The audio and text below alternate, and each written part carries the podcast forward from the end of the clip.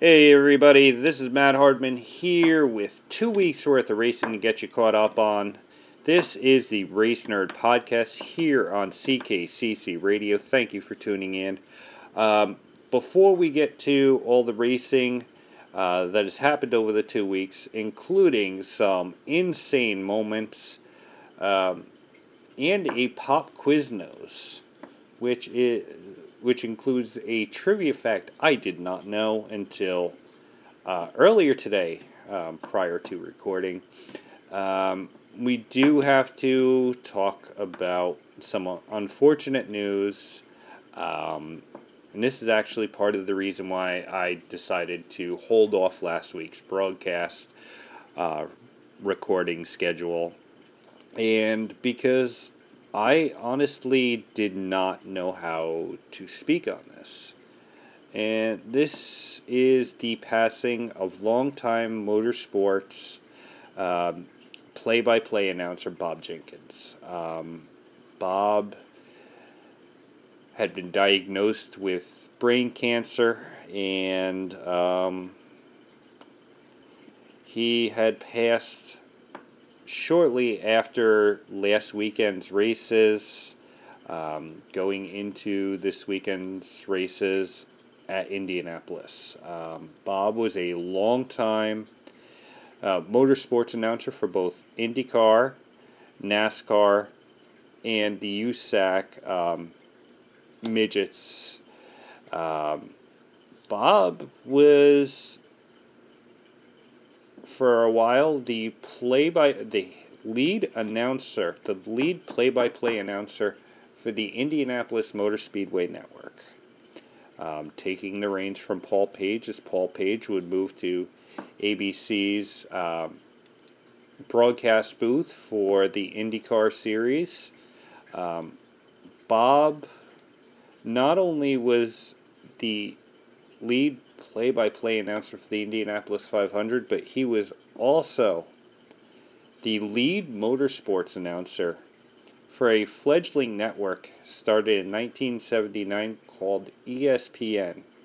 Um, Bob would call some of the all time greats um, in the world of IndyCar, uh, NASCAR, USAC, where he would uh, call races uh, that would feature young and upcoming drivers by the names of Jeff Gordon and Tony Stewart, among others. Um, Bob, who is known for his uh, soothing voice and calm demeanor in the booth, um, was a long uh, resident of Indiana. Uh, would start in radio as a disc jockey, I believe, or a um, a farm farm news announcer or something like that um, before um, taking the advice of uh, Indy Indy Motor Speedway announcer um, Paul Page and Bob would grow in that role in Indianapolis and on ESPN. Um, first with being paired with Larry Nuber, and later on um, pairing with um, the late, great NASCAR Hall of Famer and 1972 champion Benny Parsons, and another NASCAR Hall of Famer uh, by the name of Ned Jarrett. Um, Bob would be synonymous with motorsports announcers uh, throughout the 80s, 90s, and into the 21st century, where he would uh, anchor the Speed Report on the Speed Channel, which would cover all the week's um, news and races uh, around the world um, for the for American audiences, and that is where I first got you know used to hearing Bob Jenkins, then going and watching old races. Um, Bob was a one of the best play-by-play announcers. Uh, not many who uh, who really can do it as well as Bob did. Uh, maybe the late Barney Hall or an Eli Gold, um, or even a Ken Squier. There, there's, there's very, very good ones. Um, but Bob is in that category along with Squier and the late Barney Hall, um, who are both NASCAR Hall of Famers.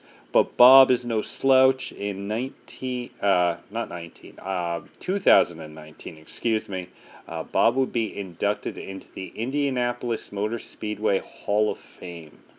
Um, Bob, who had retired at that point to take care of his ailing wife, um, would come back for a short period of time to announce uh, the Indianapolis Motor Speedway and the Indy 500 uh, for the Indy Motor Speedway Network.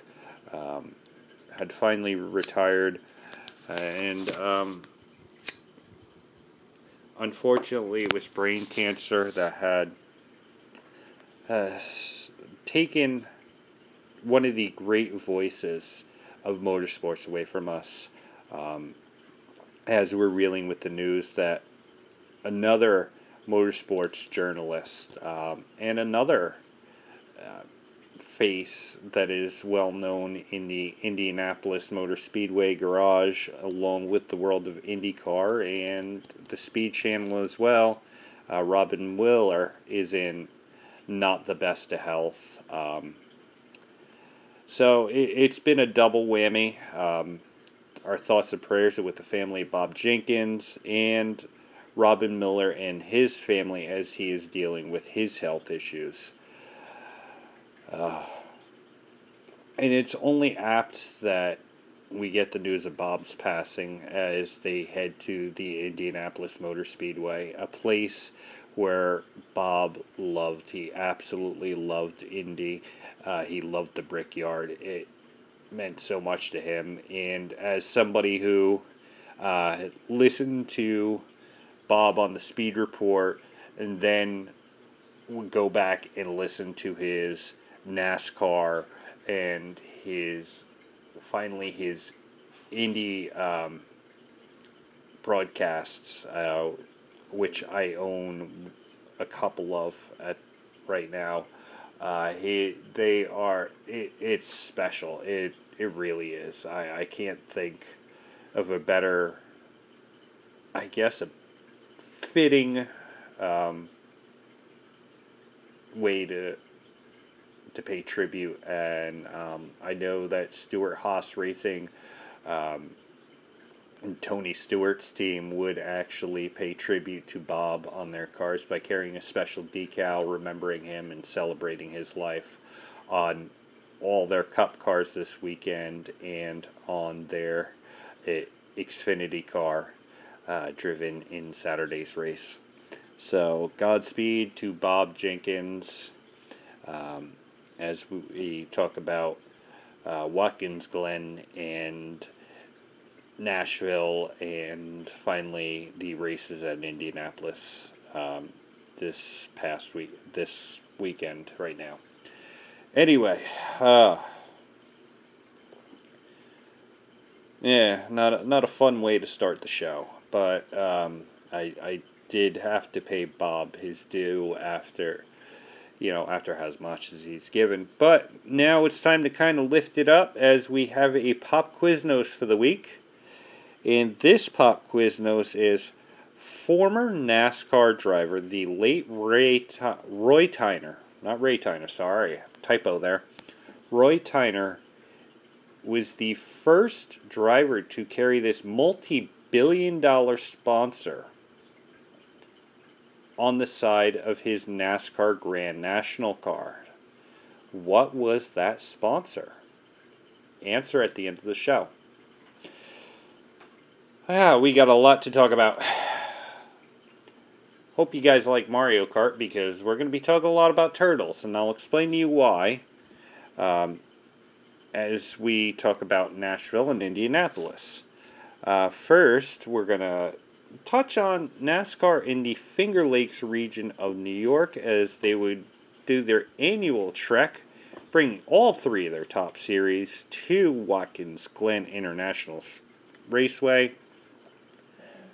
The the historic long-standing road course uh, that has seen drivers like uh, Mark Martin and Jeff Gordon and Chase Elliott uh, to drivers like Tim Richmond and James Hunt. Uh, for those of you who are familiar with the movie Driven and the F1 series of race there, Mario Andretti, everybody is everybody has raced at Watkins Glen. But only three drivers would put their name in the historic books in the history of that track uh, last weekend. Uh, first with Austin Hill winning the truck race in a lightning shortened race, lightning and time shortened, as NASCAR would run a double header last Saturday, which would which would see Hill win his truck race 11 laps short of the finish, as lightning in the area would cause two red flags, um, and ultimately cause the race to run in the time that was allotted for the Xfinity Series to run their race, Hill would clinch his second win of the season and cement himself into the playoffs for the Truck Series Championship. That would be shortened, and we would move on to the Xfinity Series. Um, kind of looking at my notes here and trying to do this, so I apologize if I sound a little, huh? But anyway, the Xfinity Series would go off without a hitch as Ty Gibbs would pick up his third win of the season in the Xfinity Series. Not bad for a part timer. Three wins. Um, two of those on road courses, obviously winning at the road course at Daytona. Then he would win at Watkins Glen for his most recent win. Uh, and, and I will say that this kid certainly has talent by the boatload. Um, three wins in such a short period of time, and he's only 18 years old. Um, you know, but he is he is a blue chip prospect through and through. I, I don't care for his personality and his attitude and his maturity, but I think that will come with time. I know, granted, a lot of people thought that about, let's say, Tony Stewart, um, the Busch brothers, you know. Hey, sometimes they do mature, you know. I, I will give Kurt Busch and Tony Stewart that. They really matured, and I came around on them. Kyle, yeah, I'm still waiting. He's, what, 35? I don't think he's really matured, matured, but whatever. Um, but Ty Gibbs has been very, very impressive. So a tip of the hat to him, tip of the hat to Hill. And then we would move on to last Sunday's races, which would see NASCAR run. Then, right after that, the IndyCar series would make their their debut over a thousand miles away in the Music City. But with NASCAR, you would have, you think, Chase Elliott, you know, the man who's been almost unbeatable on road courses the past couple of years, uh, pick up the win. No, it was his teammate, another driver who's practically been unbeaten in the past two years, and that was Kyle Larson picking up his fifth win of the season and putting him neck and neck in a battle for the regular season championship with winless Denny Hamlin. Uh, Hamlin, who has been very impressive, um, running without a win. But Larson would beat out Elliott, who was forced to start at the back of the field. Um, in the uh, in the race due to um, some unapproved adjustments prior to uh, the start and uh, it, it was a an impressive run by Chase, but I was definitely pulling for Larson in this one. Uh, then we would move over to what I had been waiting for all IndyCar season outside of the 500, the debut of the Music City Grand Prix, a, a race that um, that involved many promoters uh, putting it on uh, with the likes of Dale Earnhardt Jr. and Justin Timberlake helping put this show on. Um, and uh, it, it, did pack a lot of excitement. Uh, it was a very unique venue, a venue that would cross the Commonwealth Bridge um, there in Nashville. And there was a lot of talk about this race. Um, would cars be flying into the river? Would how how would they handle on this new street circuit? And at the end of the day, Marcus Ericsson would pick up his second win of the season in a race where he would go airborne early on over t- the Turtles. Now, for those of you who don't know, um, motor racing vernacular for turtles, uh, they are basically overglorified speed bumps and curbs uh, that are meant to um, keep the cars on the track and not go off parts of the track. Now, the turtles will play into what we talk about this week um, in many, many cases. Uh, the turtles have made themselves well known. Uh, but we would say Marcus Ericsson uh, recover from a first lap incident with the Turtles, come back and win, um, holding off uh, Colton Herta, who had by far the strongest car of the day, uh, driving for Andretti Steinbrenner Racing. And um, he would, uh, Herta would find himself in the outside wall and and pretty much cement the win for the the young driver from Chip Ganassi Racing, uh, who had won earlier in the year at Belle Isle. And uh, this certainly was a, uh, a, a, fun race. Um, it was a race where you didn't know what to expect. And I think that's what made it so interesting on how these cars were. And I there were a lot of complaints uh, from many of the drivers about the track. Um,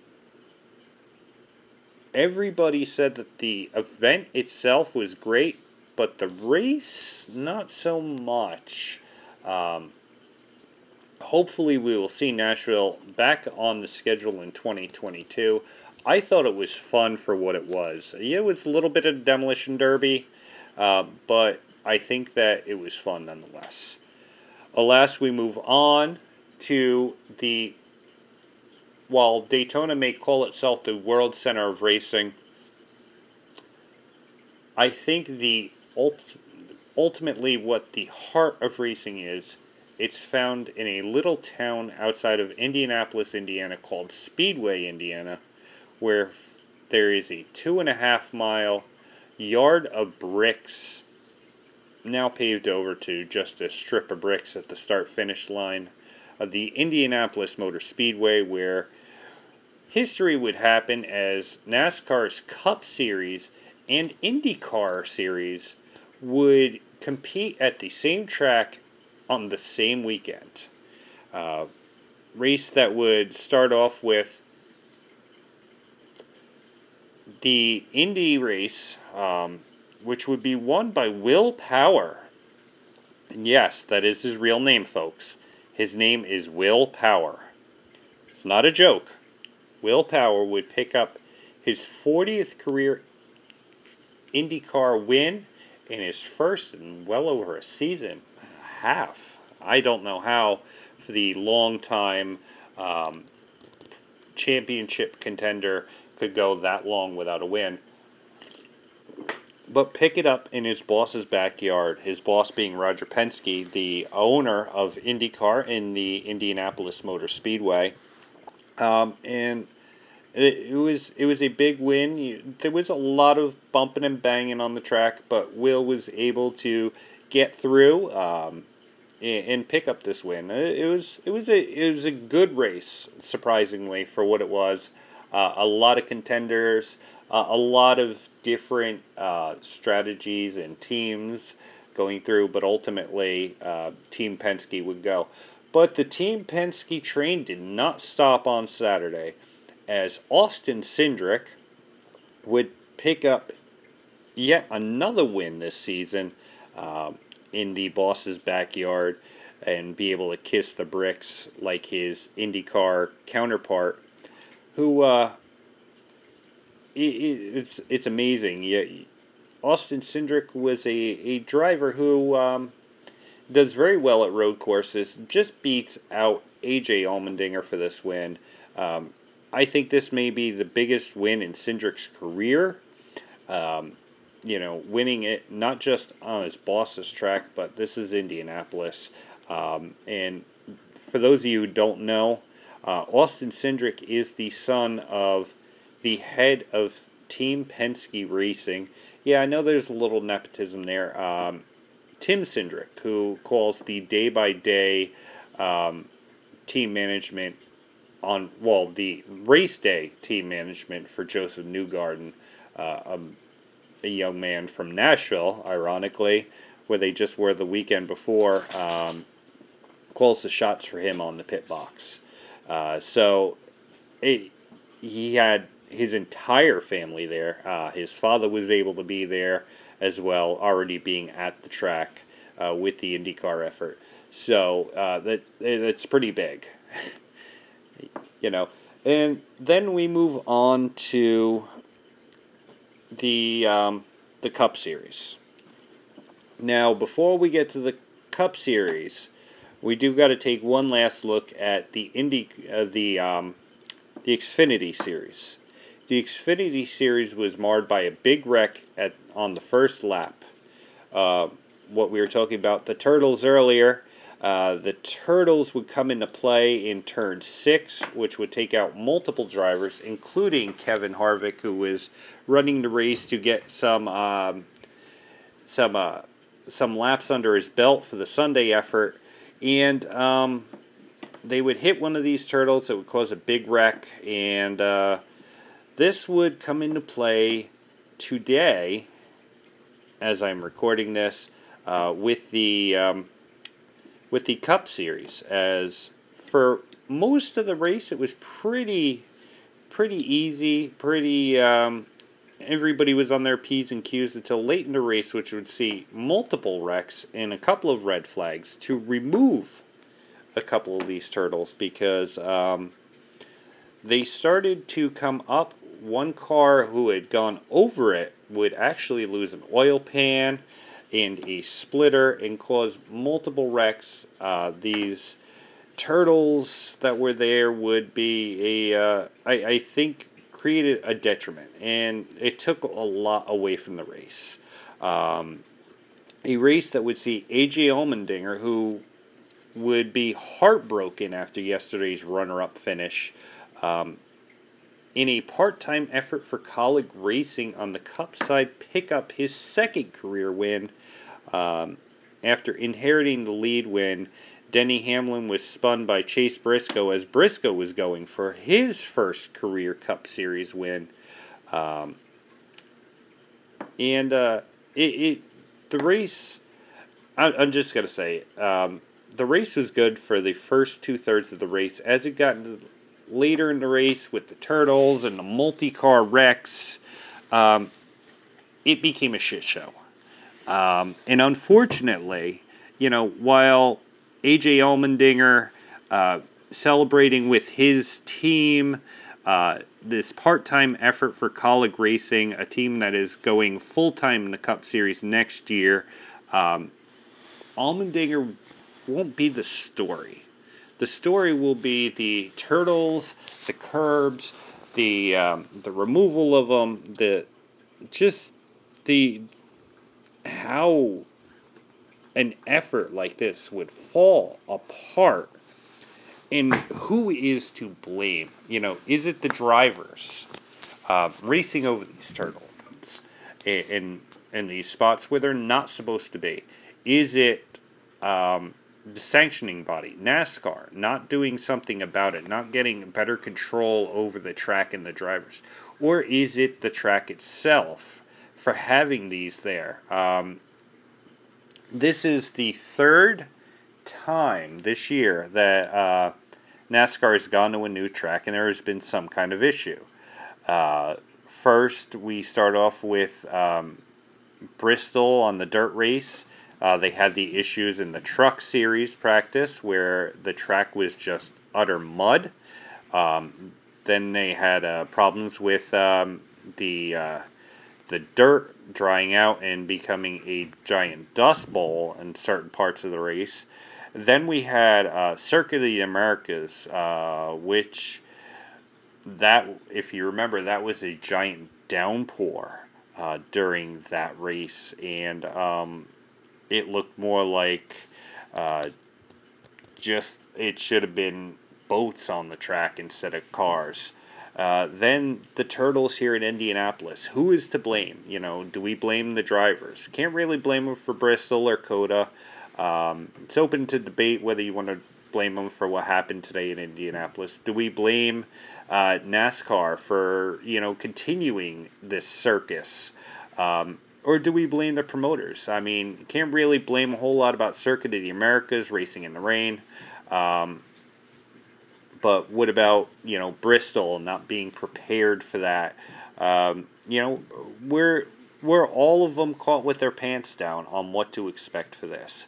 Um, what should have been a great showing for uh, NASCAR and uh, Indianapolis, you know, will be lost on what happened with the uh, with these multi-car wrecks uh, due to these curbing uh, turtles, and uh, it, it really takes away from the story, which should be the wins. Um, you know, Ericsson, you know, in his win at Nashville will be overshadowed by by the curbs and whatnot there. Uh, obviously, uh, today's win with Allmendinger, um, you know, and to a lesser extent, uh, Cindric's win, uh, you know, with the multi-car pileup in the very beginning of the race. Um, you know what can be done for this, and and this is not, you know, it's kind of giving, you know, NASCAR, and in particular the Cup Series, a black eye, as this has happened in three of their uh, Cup races so far. So, you know, who do we look at? Who do we, you know, say, hey, are you going to fix this? Um, I think the only the only race on a on a new venue that's new venues that have gone off realistically without any kind of major catastrophic issues have been um, the Nashville Super Speedway, which certain you know had a little bit of issues there, but um, you know it's whatever. It's a new track. It's understandable. Um, but realistically, Road America was the only one that had not had any kind of significant issues, and um, mind you, they're heading to Daytona very soon, a, a race which is a giant question mark. Um, as you know, with it being Daytona, you never know what to expect. You never know who's going to pop up where and, you know, who can win this thing. You realistically have 40 teams that all have the same shot at winning um, this final race, you know. And it, it's very unique and frustrating at the same time. Uh, you know, we saw Michael McDowell win the opening uh, race of the season and Christopher Bell winning the second. And those were two drivers you probably wouldn't have picked to win the first two races. If you had them both picked to win the first two races of the season and you bet a dollar on it, you're probably a millionaire by now. Um, so we're, we're heading into that type of um, uncertainty for a lot of teams and a lot of drivers, especially drivers who are on the bubble, like Tyler Reddick and Kevin Harvick, who were both caught up in uh, these accidents earlier on that are basically racing for their season at this point, trying to make the playoffs. Harvick is on the outside, is on the inside. Um, Reddick at one point was on the outside looking in, and uh, they're both, you know, racing trying to get in. And you have Denny Hamlin, who uh, was taken out by Chase Briscoe, and he was trying to cement himself into the playoffs. And while I don't fault Briscoe, um, you know they they did talk after the race about Briscoe making contact, and you know he was penalized for it. Um, placed last on the lead lap. Uh, it it it just kind of showed how Wild West um, the the decision making uh, was at this race. And while it's historic that it's NASCAR's first race on the road course in Indianapolis, it also begs the question: Is NASCAR's Cup Series uh, running the road course in Indianapolis is it better than running the two and a half mile oval? Um, that's that's a question for another day. Uh, but for what I saw today, I, I don't think it's you got to pick your poison. You know, do we run the road course? Do we run the uh, the oval, or do we give up on the Indian on the Indianapolis experiment altogether? Um, that that's something to answer on an like I said another day. But from what I saw today, uh, I I personally would rather if I was a driver, I'd rather be back on the oval. Um, but anyway, regardless, we got a, a couple of quick hit news uh, bits to talk about. Um, shout out to Josh Bilicki, who uh, finished 16th in the Cup race today. I think he had the best car in the field. Uh, this was a car that I saw a, a thing about early in the season. Um, it was a car that was designed uh, by his sponsor, Insurance King, uh, in honor of their spokesperson and um, the late Dustin Diamond, as this car would uh, would harken the uh, the old stylings and colors and everything of the intro to Saved by the Bell, uh, Diamond's old television show. Uh, had a very uh, very unique paint scheme, uh, Saved by the King. Certainly was a, uh, a fan favorite and a favorite of mine. I was so glad to finally see it on the track and, and to see it have a, a good run for uh, Bilicki and that team. Uh, other other news bit MotoGP star Valentino Rossi has called it a career racing on motorcycles. Uh, Valentino, who is probably the biggest name in motorcycle racing over the last 10 15 years, uh, has decided that he will trade in two wheels for four wheels and he is looking at possibly running um, a little bit of uh, rally car, and um, there has been some chatter that he will be uh, running entertaining the thought of running some open wheel racing at some point. Nothing concrete on that, but uh, it, would be really cool. You know, hopefully he'll have better uh, a better career than other uh, motor two wheel motorsports drivers um, to come over to four wheel as we've seen. You know, Ricky Carmichael had an okay career um, in motor and uh, in NASCAR. Uh, but drivers like Jeremy McGrath never made it really up the ladder, and um, you know Travis Pastrana, who would compete in NASCAR's Xfinity Series, then Nationwide Series, really uh, had a hard time adjusting to um, to the four wheels. Um, Pastrana, though, would uh, be very successful in rally car. Um, uh, the the Global Rallycross Challenge uh, that Red Bull used to put on. Um, you'd find a lot there. And speaking of the Red Bull Rallycross Challenge, Tanner Foust, a, um, a former teammate at Subaru of uh, Travis Pastrana, has been signed by Andretti Autosport to run their uh, Extreme E Challenge series. Uh, Extreme E is something I did not know about until um, just a few weeks ago. Uh, it is apparently a all electric um, rally car type series uh, that would run um, in various spots around the globe. Um, and in with this, I think this is really cool because this gives a big boost in the arm. Um, you know, to uh, to Americans who never have heard of this series. It, it's it's an American who has run, um, like I said, the Global Rallycross, the GRC series, um, has run in the X Games.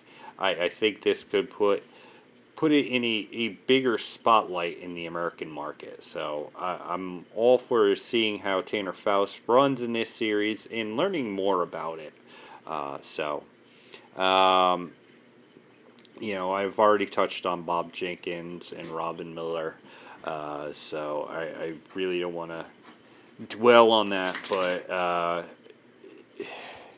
it has it has been, but yet hasn't been the greatest week in racing, and we're moving forward um, one step closer to NASCAR's playoffs. So uh, we're hopefully we'll have some more positives to talk about. Um, but I just want to leave off before we go. We got the pop quiz Quiznos answer, and that is the rate Leigh Tigner, uh, who was a long time both driver and owner in NASCAR's Cup Series. Um, brought had what multi-billion dollar sponsor was the first driver to run with this multi-billion dollar sponsor on his car and that sponsor is believe it or not pepsi um, tigner who would race in the 50s and 60s would um, run sponsor on uh, the sponsorship of pepsi on his cars um, for here or there never a big full time deal like uh, Richard Petty and STP, but would run them um, through uh, for many years, I should say. And um, this was due to him always being seen with a Pepsi at the racetrack. So I'm sure some of the one of the bottlers or the bottling companies in the area would take notice of this and throw a couple of bucks his way. But it it is um, on record that he is the first driver in NASCAR to actually carry spo- uh, um, the sponsorship of Pepsi Cola on his race car. Uh, Tigner, who um, would retire from driving and be an owner for a while before retiring from that, and would um, unfortunately uh, meet his passing in 1989. Um, any any mystery which is still um, talked about today. Um, but that's a whole nother story. Well, maybe we'll save that for a uh, for a special or save that for the off seasons. There's some mysteries in NASCAR that I don't think will ever be solved. Uh, it may not be the LW Wright story, but there's plenty of NASCAR stories that need to be told. But with that said, um, I I hope you uh, you enjoyed the racing and for what it was this weekend. Whether you enjoyed it for the the the uh, the demolition derby that it was, um, but we're on to better and brighter things. Like I said, Daytona's coming up, Darlington in a few weeks, which will kick off the playoffs. Uh, you know, it's the Southern 500, baby. That's all that matters, the Southern 500. Uh, all that and a lot more. Uh, so, thank you for tuning in. I'm Matt Hardman. This was the Race Nerd Podcast. Uh, for those of you who are not on Patreon, you may want to tur- get on Patreon. It starts off at $5 for CKCC Radio. Um, because I will be doing a on the road with the race nerd uh, this coming week. Look out for that. Uh, I'm going to be answering part two of your questions, um, and they're not all racing related. So look out for that. Look out for other Patreon content on um, on there. And there's there's a lot of great stuff from Chris and Dan, hosts two of the three hosts of the Nerd Table. I, I know a couple weeks back they did a, a watch along of the um, the uh, Lord of the Rings trilogy, and uh, I don't know much about Lord of the Rings other than watching the old Hobbit cartoon as a kid. I, I haven't seen any of the new movies, so I, am actually kind of intrigued on that. Um, so until then, I'm Matt Hardman, and, I, and this episode is going longer than I thought. I will see you at the track. Bye.